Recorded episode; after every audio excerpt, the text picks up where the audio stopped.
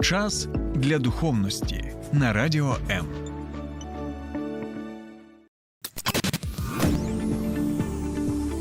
Біблія під іншим кутом. Програма сторінками Біблії з пастором Сергієм Наколом. Доброго дня, друзі.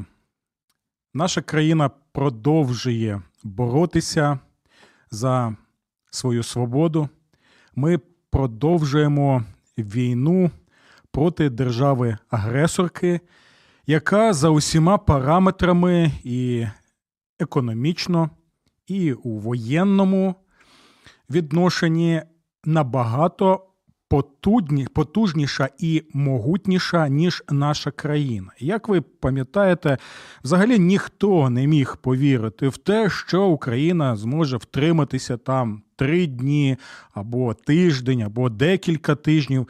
Але ми можемо побачити, що ми продовжуємо боротьбу, і це те, за що ми всі, як нація, повинні обов'язково дякувати Богові. Бо, на мою думку, і на думку, я думаю, мільйонів людей це диво Боже, неймовірно диво Боже, що сталося. В Київській області, що сталося далі вже в Харківській області, так і те, що відбувалося і в Херсонській області, і звільнення Херсону. Тому, друзі, я закликаю усіх нас не лише, знаєте, перебувати в такому стані е, радості, але й подякувати Богові за ті.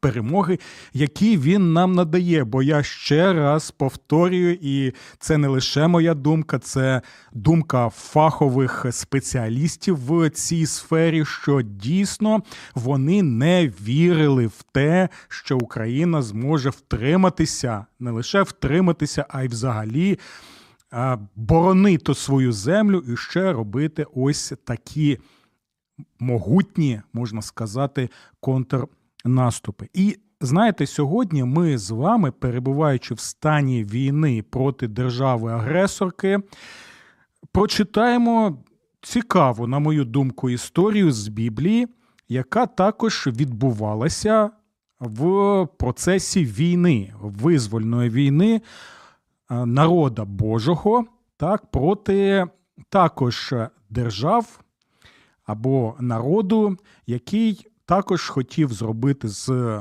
народу Божого, знаєте, свого васала або своїх рабів.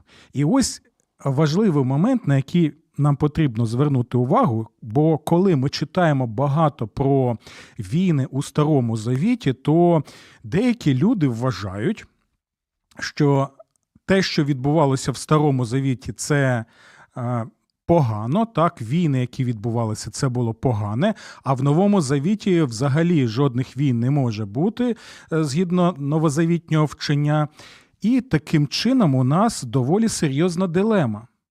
Так, чому? Тому що коли ми читаємо ось е, про війни і про ту війну, і про ту битву, про яку ми сьогодні згадаємо то ми можемо побачити, що сам Господь повелівав Божому народу Ізраїлю вести ці війни. Навіть у цьому розділі, який ми прочитаємо, можемо побачити, що це війна, яка названа не просто війною проти держави-агресорки або загарбників, а війна Господня, тобто та війна, яку Господь вів проти, проти ворогів своїх і у той же час проти ворогів його народу. Про це нам потрібно завжди пам'ятати. Чому? Тому що в такому випадку ми бачимо наступне: або Бог Старого Завіту відрізняється від Бога Нового Завіту, або Бог завжди один і той же, як у Старому Завіті, так і в Новому Завіті, і що той Бог, який вів війни в той час, це той самий Бог, який прийшов на землю як людина. І ми, звичайно, розуміємо, що як е, Біблія цілісна, так, старий завіт і новий завіт це усе є Боже Слово, яке ми з вами розглядаємо в цих е, програмах, так і Бог є цілісний Бог. І не може такого бути, як е, деякі вчили, бо навіть зараз вчать, або є така думка, що нібито Бог Старого Завіту це такий жорстокий войовничий Бог, який повелівав ось такі речі робити. А Бог Нового Завіту це, знаєте, такий лагідний, ласкавий Бог, і вони відрізняються один одному, або якимось чином поводяться в протиріччі один одному. Але, друзі, Бог один і той же, Спаситель один і той же, так? Боже Слово одне і те ж. І Бог діє цілеспромовано і послідовно, як в Старому Завіті, так і в Новому Завіті. І таким чином ми можемо сказати, що ті війни, ті люди, які були долучені до війн, то дійсно вони боронили свою землю, дійсно вони захищали свій народ, і дійсно вони в тих конкретних випадках, коли Бог повелівав конкретно і чітко це робити, вони корилися Божій волі. На це треба нам звернути увагу. Так і наступний момент який би ще я хотів е, показати, це те, що час від часу ми в деяких книжках, з літературі або навіть в деяких програмах, які критикують Біблію і біблійне вчення, чуємо, що знаєте, ось таку картину ми маємо, що нібито. В Ханаані жили жили такі, знаєте, мирні собі люди, е, такі от, ну, просто ідилія якась була між ними. Вони собі жили, піклувалися один про одного. Був е, такий, знаєте, гармонічний мир, який тільки можна уявити. І ось тут вдерлися ось ці. Е, євреї і почали знищувати усіх і вся. І ось е, це був просто-напросто якийсь хорор, якийсь терор був. І взагалі це, знаєте, був е, нібито геноцид. Але, друзі, це не так. Це, знаєте, спотворення історії, спотворення реальності, бо ті племена, які там мешкали, вони були войовничими і вони між собою вели війни. І знаєте, рівень етики там за деякими окремими випадками був доволі жахливий. Так і ці люди дійсно відрізнялися жорстокістю, і для них це не була проблема знищувати інші народи для того, щоб захопити свою територію. Тому давайте будемо чесними в цьому відношенні і не будемо, знаєте, робити таке чорне і біле, і показувати, що нібито просто був якийсь загарбицький народ, е, ізраїльтяни, от які просто використовували ім'я Бога для для своїх цілей, для того, щоб е, такий ось геноцид чинити в своєму контексті. Добре, ви, будь ласка, напишіть, що ви думаєте стосовно такого пояснення, чи ви згодні зі мною, чи ні. Взагалі, ось е, стосовно того, що кажуть е, про геноцид в Ханаані, так і чи ви підтримуєте думку, що дійсно все там було так чудово і прекрасно до того часу, як вдерлися ось ці ізраїльтяни. Так, будь ласка, ви можете долучатися до обговорення, як у мене на сторінці наживо на Фейсбуці, так, під цим е, стримом. А також можете писати свої коментарі, побажання або запитання на моєму каналі Сергій Накол на Ютубі. Друзі, а також нагадую, це важливий момент. Зверніть на це увагу. Якщо ви в Києві та Київській області, у вас також є чудова нагода долучатися до наших ефірів, як сторінками Біблії, так і до ефірів моїх чудових колег Радіо М на хвилі 89,4 FM. Ем. Тому, якщо ви в Києві Київській області, знову нагадую, налаштовуйте свої радіоприймачі і отримуйте щоденно таку, знаєте, потужну чудову порцію реалістичного позитиву. Так, тому що дійсно це, на мою думку, чудові програми. Добре, а тепер ми повертаємося до. Цієї історії, яку, про яку ми читаємо в першій книзі Самуїла, це 17-й розділ. Бо сьогодні ми з вами будемо історію розглядати про Давида і Голіафа, а також дізнаємося про потужну силу пропаганди і дезінформації, деморалізації. Так, ми побачимо, як Біблія це описує, і побачимо, як це відбувається і в наш час, до речі, друзі. А також дізнаємося, хто ж справжній герой в цій історії. Бо, на мою думку, як от я спілкуюся з людьми, я бачу, що дещо, коли ми читаємо цю історію, ми не бачимо головного в цій історії, коли зосереджуємо увагу більше на людину. Так, ну, наприклад, е, Голіафа. І слава Господу, я бачу, що це чудово, що в нас є ось таке резервне освітлення, бо я бачу, що там у нас в студії вже світла нема. Але ми, друзі, продовжимо. І я дякую Богові за те, що в цей час ми можемо з вами перебувати як в fm форматі, так і в інтернет-форматі, і розмірковувати над Божим Словом. Чому? Тому що ми можемо побачити, що там є багато тих речей, які актуальні для нас саме і під час війни, під час усіх цих випробувань, і того, те, що відбувалося в ті часи, воно о, в деякій мірі також і.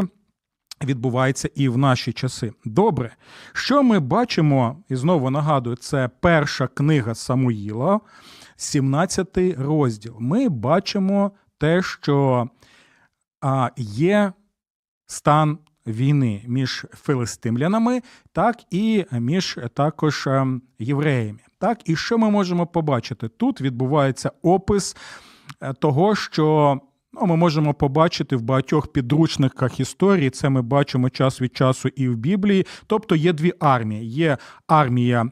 Е, ізраїльська армія і є армія філистимська. І далі ми можемо побачити цікавий момент, як філистимська армія починає використовувати потужний пропагандистський апарат. Так? Вона починає кампанію деморалізації армії Ізраїля. Нічого вам це не нагадує, так? Пам'ятаєте, як потужно використовував Путінілон, тобто Російська Федерація, як її називаю, так? Тоді був Вавілон, а зараз Путінілон, можна так е, називати, як потужно використовував і використовує і зараз, хоча трошечки вже бачимо якісь е, проблеми в цьому пропагандистському апараті, але як обробляли так свою націю, так усі ці мільйони жителів Російської Федерації, як вони піддавалися під цю пропаганду протягом усіх цих десятиліть, так і ми можемо побачити, як е, показували велич, могутність своєї армії, що це дійсно друга, друга армія світу, що настільки все потужно, що ніхто не може критикувати цю країну її. Зовнішню діяльність, і що якщо хтось буде протистояти, то е, пам'ятаєте навіть цей вислів, що не не смішить наші іскандери, так або е, показували усі ці цікаві, знаєте, оброблені комп'ютером.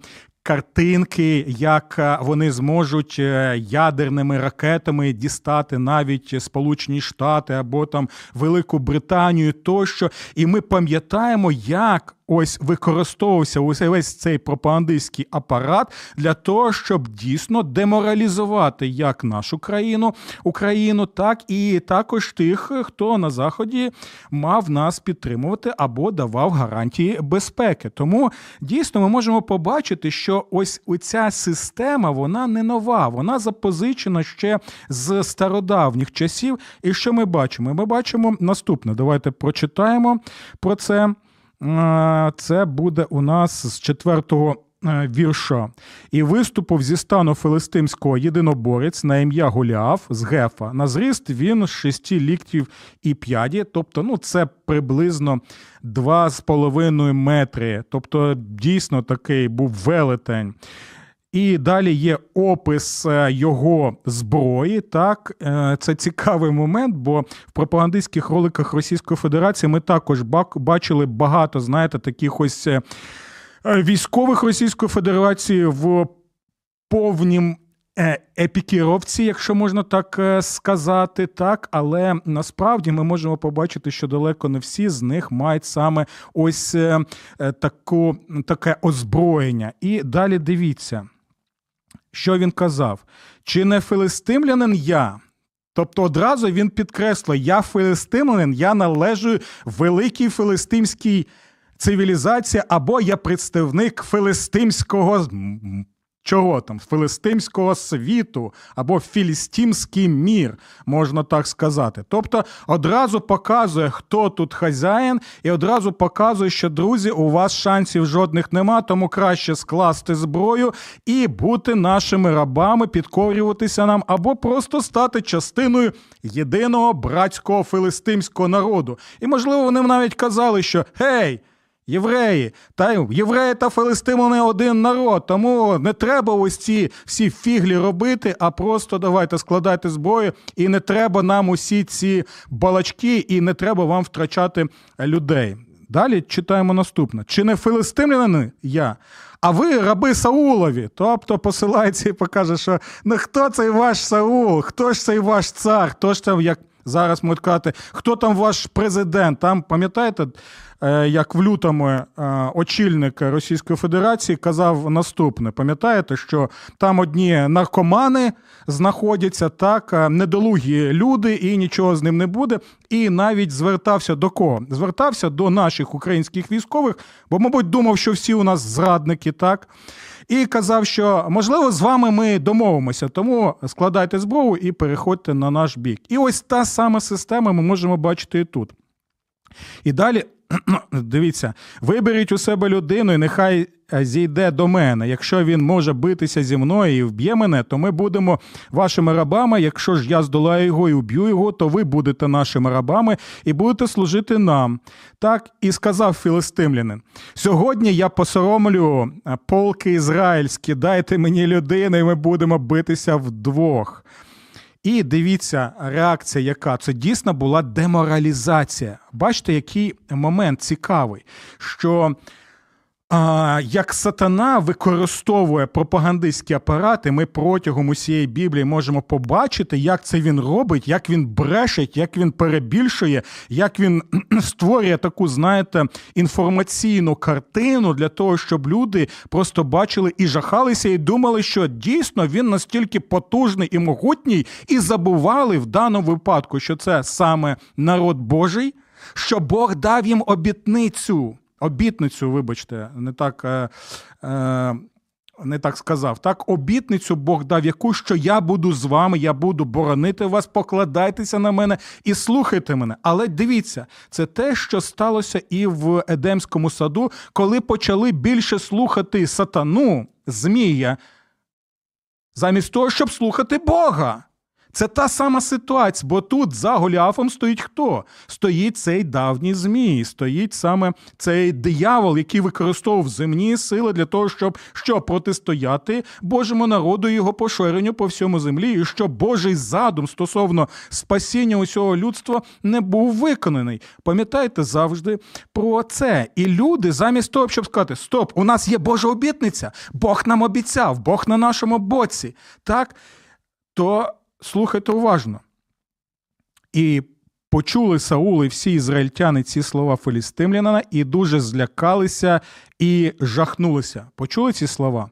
Деморалізація, деморалізація армії, а це найстрашніше, що може відбуватися на війні. Це стратегії, тактика сатани, бо сатана знає, що в нього нема стільки війська і стільки потужності, щоб протистояти самому Богові, щоб протистояти усім е, військам, які є у Бога, щоб протистояти найпотужнішій армії е, всього всесвіту, ім'я який Божа армія. Але що ми бачимо знову і знову вони злякалися і жахнулися замість того, щоб згадувати, пам'ятати про Божу обітницю, про те, що це саме задум Бога для поширення Божого народу заради спасіння усього людства. Ми бачимо деморалізацію. Вони забули, що ті, хто протистоять ним, протистоять самому Богові. Пам'ятаєте Саула? На шляху в Дамаск. Пам'ятаєте, як він мав всі документи? У нього був навіть спецпідрозділ, спецпризначенців, які разом з ними повинні були що заарештовувати і навіть ліквідовувати е, тих послідовників Ісуса Христа. І пам'ятаєте, що він почув, коли Господь Ісус в славі зупинив його на цьому шляху, так і сказав: «Са- Савл, Савл, чого ти переслідуєш мене? Почули ці слова? Але ми бачимо, що е, Савл переслідував кого? Переслідував Божий народ, Божу церкву. Тобто, іншими словами, Ісус Христос каже: той, хто переслідує мій народ, протистоїть моєму народу, протистоїть самому мені. Розумієте? Але Саул і ізраїльтяни, вся армія про це забула. Вони знаходилися у стані деморалізації. І ось далі ми вже і бачимо цю історію, то як Бог використовував хлопця, так, якого він обрав для чого, щоб він був справжнім царем Божого народу, і щоб це саме через що цього царя ми могли отримати кого? Царя з роду Давидова, так, згідно Божої обіцянки, згідно Божого завіту, який він уклав з Давидом, так, що саме через. Через цього хлопця ми отримаємо Господа Ісуса Христа. І, до речі, вже з 27 листопада ми починаємо період Адвенту, коли будемо читати багато текстів пророцьких саме про те, яким чином прийде цар з роду Давидова, так, великий Месія, Спаситель усього людства, усіх народів і усіх племен. І дивіться, це важливий момент. Бо а, коли Давид прийшов, бо потрібно було принести їжу своїм братам, то він був в шоці. В шоці був не від слів. І пропаганди, і обробки пропагандистської, деморалізаторської ось цього Голіафа. Голіаф був професіоналом своєї справи. Так він дійсно був таким, знаєте, е, можна сказати, е, спецпризначенцем. Тобто він був професійним фаховим е, воїном, можливо, навіть з він е, вже навчався, як вбивати, методично вбивати, послідовно зі смаком вбивати людей. І у нього був досвід у цій справі, як і те, що він був самовпевнений. І, до речі, це цікавий момент. Самовпевненість теж. Е, Може просто знищити е, людину. Бо пам'ятаєте, Дехто теж був настільки самовпевнений своїй могутності за те, що вони можуть за три дні захопити Київ, так і взагалі контролювати таку величезну країну, як Україна. І ми можемо побачити, як самовпевненість ця вкупі з пропагандою, вкупі з тією атмосферою бульбашку, яку самі створили завдяки ці, знаєте, інформаційній автократії, так яка утворилася в державі агресорці, то ми бачимо результати. Повірили брехні своїй брехні, власній особистій, і дійсно були впевнені, що зможуть це і зробити, та ще й переконали більшість. е, Країн світу та ще й військових фахівців. От друзі, буває. Але пам'ятайте, я чому я на початку нашої програми наголошую і закликаю, щоб ми дякували Богові, щоб ми не були, знаєте, як в тій історії про Ісуса Христа і про 10 прокажених, коли Він їх зцілив, але лише один повернувся до Господа Ісуса Христа і подякував за те, що Він зробив в його житті. Будемо про це пам'ятати. І Дивіться, Давид був шокований не Голіафом і ось цими всіми його вибриками. Так? Давид був шокований реакцією Божого народу. Цей простий хлопець, так, е, який пас овець там, десь, як то кажуть, е, невідомо навіть де, в якому місці. Е, він був шокований тим, що уся армія була деморалізована. Цей хлопець пам'ятав якусь важливу річ. Він пам'ятав Божу обіцянку. Він пам'ятав Божу обіцянку, непорушну обіцянку, завітню обіцянку.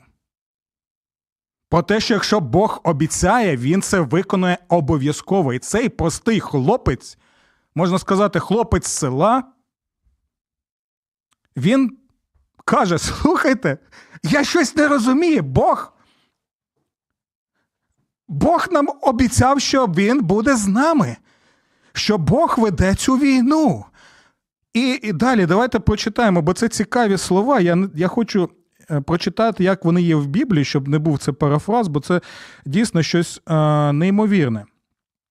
До цього, пам'ятаєте, навіть йому дали професійну зброю е, царя Саула, але він сказав: Я не звик до цієї зброї, я не зможу її використовувати, я не зможу використовувати зброю того царя, тієї армії, яка вже деморалізована, і мені це не потрібно. Це важливий момент, бо ми побачимо, хто головний герой в цій історії про Давида і Голіафа. Бо суть, я вже знаєте, наперед трошки біжу, суть не в Давидові. І суть навіть не в тому, що Давид покладався вірою на Божу обітницю, непорушну, завітню, а суть трошечки в чомусь іншому. І дивіться. Виступив филистимлянин, ідучи, наближаючись до Давида, і зброєносець ішов попереду нього. І глянув филистимлянин, і побачивши Давида з презирством. Тобто, бачите, це теж такий момент, що коли ти недооцінюєш свого ворога, так?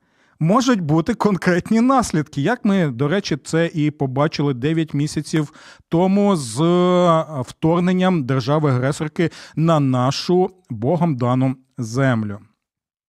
І з презирством подивився на нього, тому що він був молодий, білявий і гарний обличчям, так?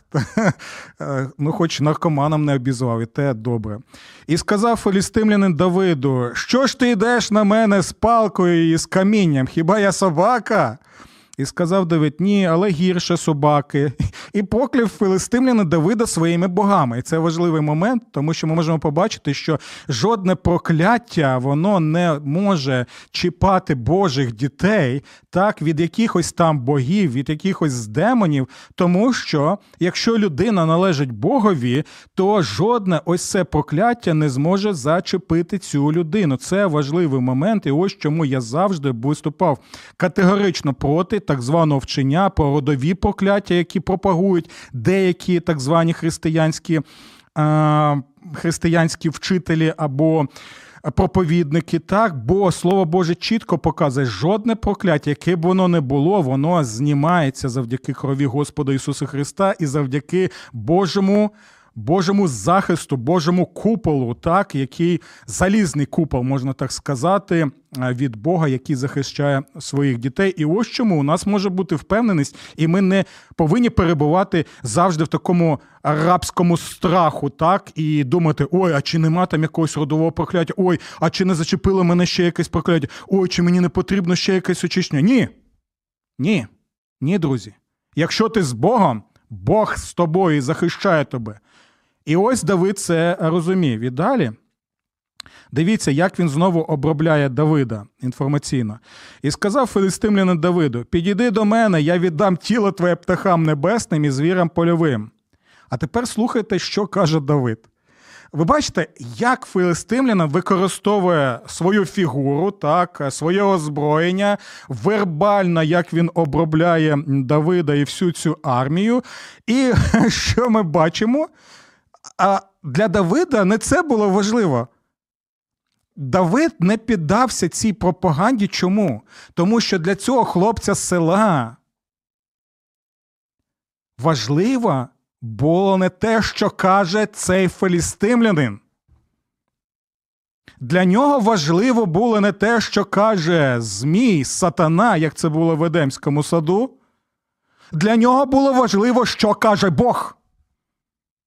Для нього важливо було саме те, що каже його Бог, який на його боці, який захищає його, той Бог, який вивів народ ізраїльський з Єгипту, який просто-напросто що показав свою могутність велич над першою армією світу, тодішньо, так, над фараоном і єгипетською армією. Для нього це було важливо. Ось чому ми читаємо наступне, що каже ось цей хлопець. А Давид е, відповів филистимляному: Ти йдеш проти мене з мечем і списом, і щитом, а я іду проти тебе в ім'я Господа Саваота, Бога воїнств ізраїльських, які ти ганьбиш зараз. Почули ці слова?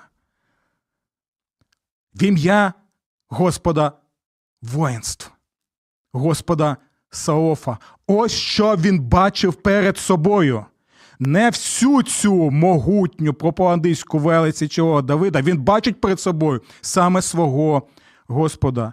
Нині віддасть тебе Господь у руки мої, і я уб'ю тебе, і зніму з тебе голову твою, і віддам труп твій, і трупи війська филистимського птахам небесним і звирам земним, і дізнається вся земля, що є Бог в Ізраїлі. І дізнається все це зібрання, що не мечем і списом спасає Господь, бо це війна Господа, і Він віддасть вас у руки наші. Почули ці слова?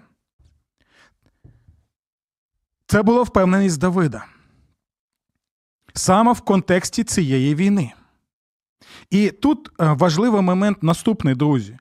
Час від часу я чую, що нам потрібно брати приклад з Давида, так що е, герой в цій історії це саме Давид. І кажуть, якщо в нас буде віра і впевненість, як у Давида, ми можемо долати е, саме там е, голіафів в нашому житті, велетнів в нашому житті, тому що там ми покладаємося на Бога, і в нас така могутня віра. Але друзі. Якщо ми побачимо всю цю історію, побачимо біблійну історію від початку до кінця, ми можемо побачити, що суть не в тому, щоб ми були як Давид і перемагали своєю вірою велетнів свого життя. Там навіть знаєте, коли мова йде про п'ять гладких камінців, які використовував Давид для своєї пращі, то навіть кажуть, що це там п'ять життєвих принципів, як долати голіафів в своєму житті. Друзі, ну це е, така цікава фантазія, так і я, я впевнений, що будуть слухати таких проповідників.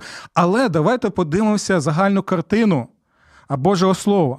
Бо тут важливо показати, що головним героєм всієї цієї історії є саме Бог.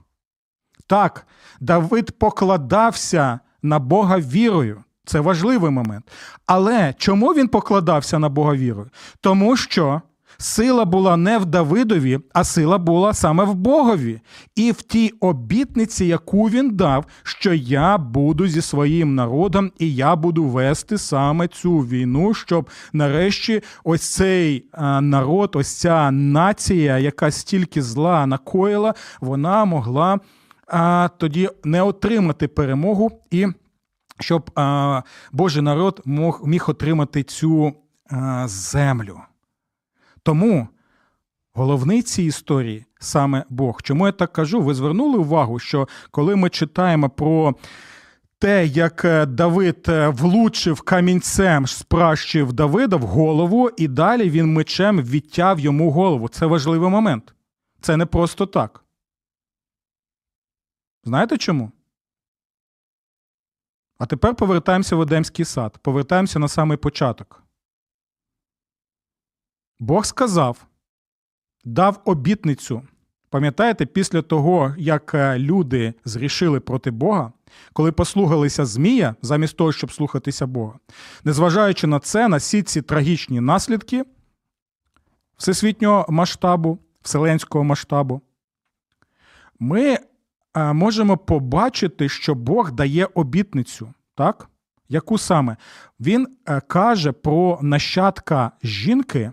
Так, і що буде боротьба між цим нащадком, так і Змієм, і що Змій буде жалити а, цього представника, так, Бога в п'яту, але той, що зробить, він розчавить голову Змію. Це важливий момент.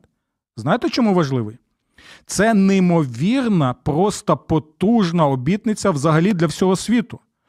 Чому? Зверніть увагу в книзі буття Бог оголошує особисто. Не люди оголошують війну злу. Не люди оголошують війну сатані. Бо в такому випадку ми програли, друзі, програли остаточно. Сам Бог на початку оголошує війну Змієві і злу. А це означає, що якщо сам Бог оголошує війну, то рано чи пізно в підсумку буде тотальна перемога, бо так каже сам Бог з самого початку. І він далі протягом історії, так, історії спасіння, бо уся Біблія від початку і кінця до кінця показує, як Бог що робить? Він втілює свій задум спасіння людства усіх народів і племен, і тому він використовує різноманітних людей саме в цьому задумі, втіленні цьому задуму, реалізації цього задуму в різноманітних обставинах і ситуаціях, і під час війни для чого для цього, щоб це зробити. І важливий момент стосовно оцього розчавлення голови, або коли ми можемо побачити, що влучають в голову. Дивіться, Бог протягом цього часу показував, що він може просто-напросто використовувати людей, які з точки зору е, інших так, народів і з точки зору тієї культури були немічними і нічого не уявляли собою.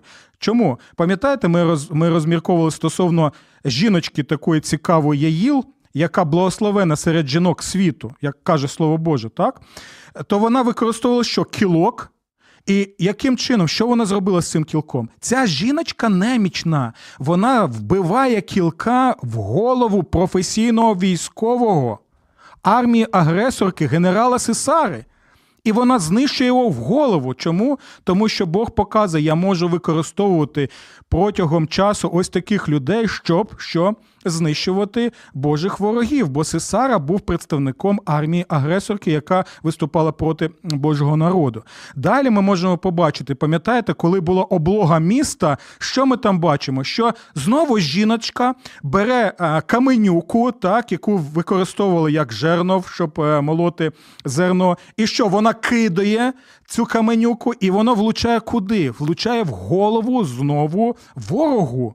І таким чином Бог показує, я можу використати так, і це нагадування. Це знову і знову протягом часу нагадування того, що він каже в бутті ще. Так, це пророчі слова про Господа Ісуса Христа. Але в той час, перед тим як Господь Ісус Христос прийде, Він вже показує, як він невічних людей цього світу використовує для того, щоб показати, який б ти потужний не був, яким ти пупом землі не був, я буду використовувати ось цих навіть жіночок, так непрофесійних, звичайно, щоб, щоб посоромити так званих професіоналів і фахівців своєї справи. І нічого ви мені не зробите. І далі.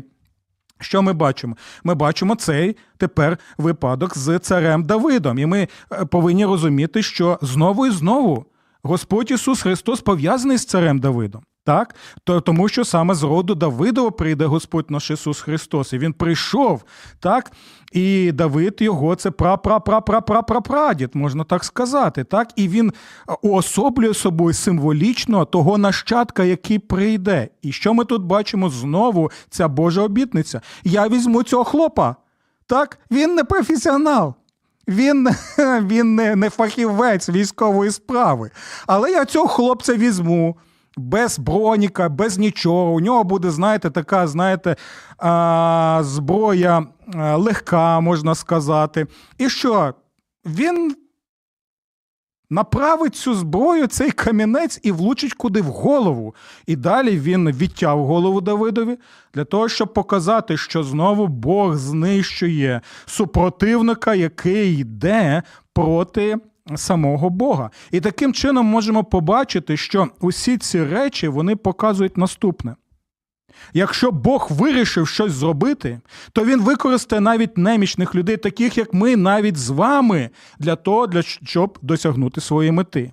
І ще важливий момент. Друзі, жодним чином я не хочу проводити паралелі, що Україна це новозавітній такий, знаєте, Ізраїль. Так, Україна, так, ми народ, один з великої кількості народів, яких любить Господь, звичайно. І є різниця між Божим народом, так, Божою церквою в Старому Завіті і в Новому Завіті, яку захищає Господь. Але оця обітниця, так, що Бог оголошує війну, е, оголошує війну злу. Так, вона стосується всіх народів. З одного боку, він боронить свою церкву, і тому Божа церква у Христі Ісусі вона буде і поширюватися надалі, незважаючи на те, що диявол сатана буде використовувати різноманітні ресурси, щоб знищити її. Але в той же час є надія для людства в тому, що Божий дух він діє також серед багатьох людей, які стримують поширення зла, і також навіть ліквідують прояви жорстокості зла, які ми бачимо бачимо в світі. І тому, е, коли ми в ретроспективи дивимося на історію людства, то ми можемо побачити і сказати: якщо б Господь не був з народами землі, незважаючи на те, скільки ми наробили лиха один одному, якщо б Дух Божий не діяв. В різноманітних історичних е, процесах, які відбувалися, ми вже давним-давно б себе знищили. Чому ні? Знову пам'ятайте цю обітницю. Бог особисто оголосив війну злу.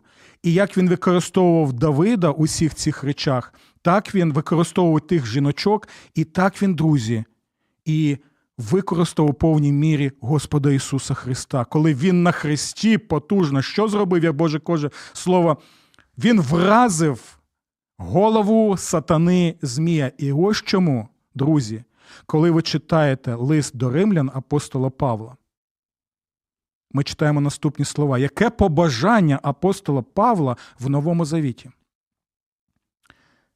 Господь знищить сатану або розчавить голову сатані під ногами вашими. І далі каже: благодать Господа Ісуса Христа з усіма вами. Амінь. Тому, друзі, коли ми читаємо цю історію, знову і знову пам'ятайте, суть не в нас, як суть була не в Давидові. Суть в тому, хто дав цю обітницю ще на самому початку і завершить її до кінця. А це означає, що усі тирани, що усе те зло, яке коїться, усе те нечестя, яке відбувається, усі агресори, усе буде знищено, коли Господь вже остаточно повернеться на цю землю, щоб встановити своє царство.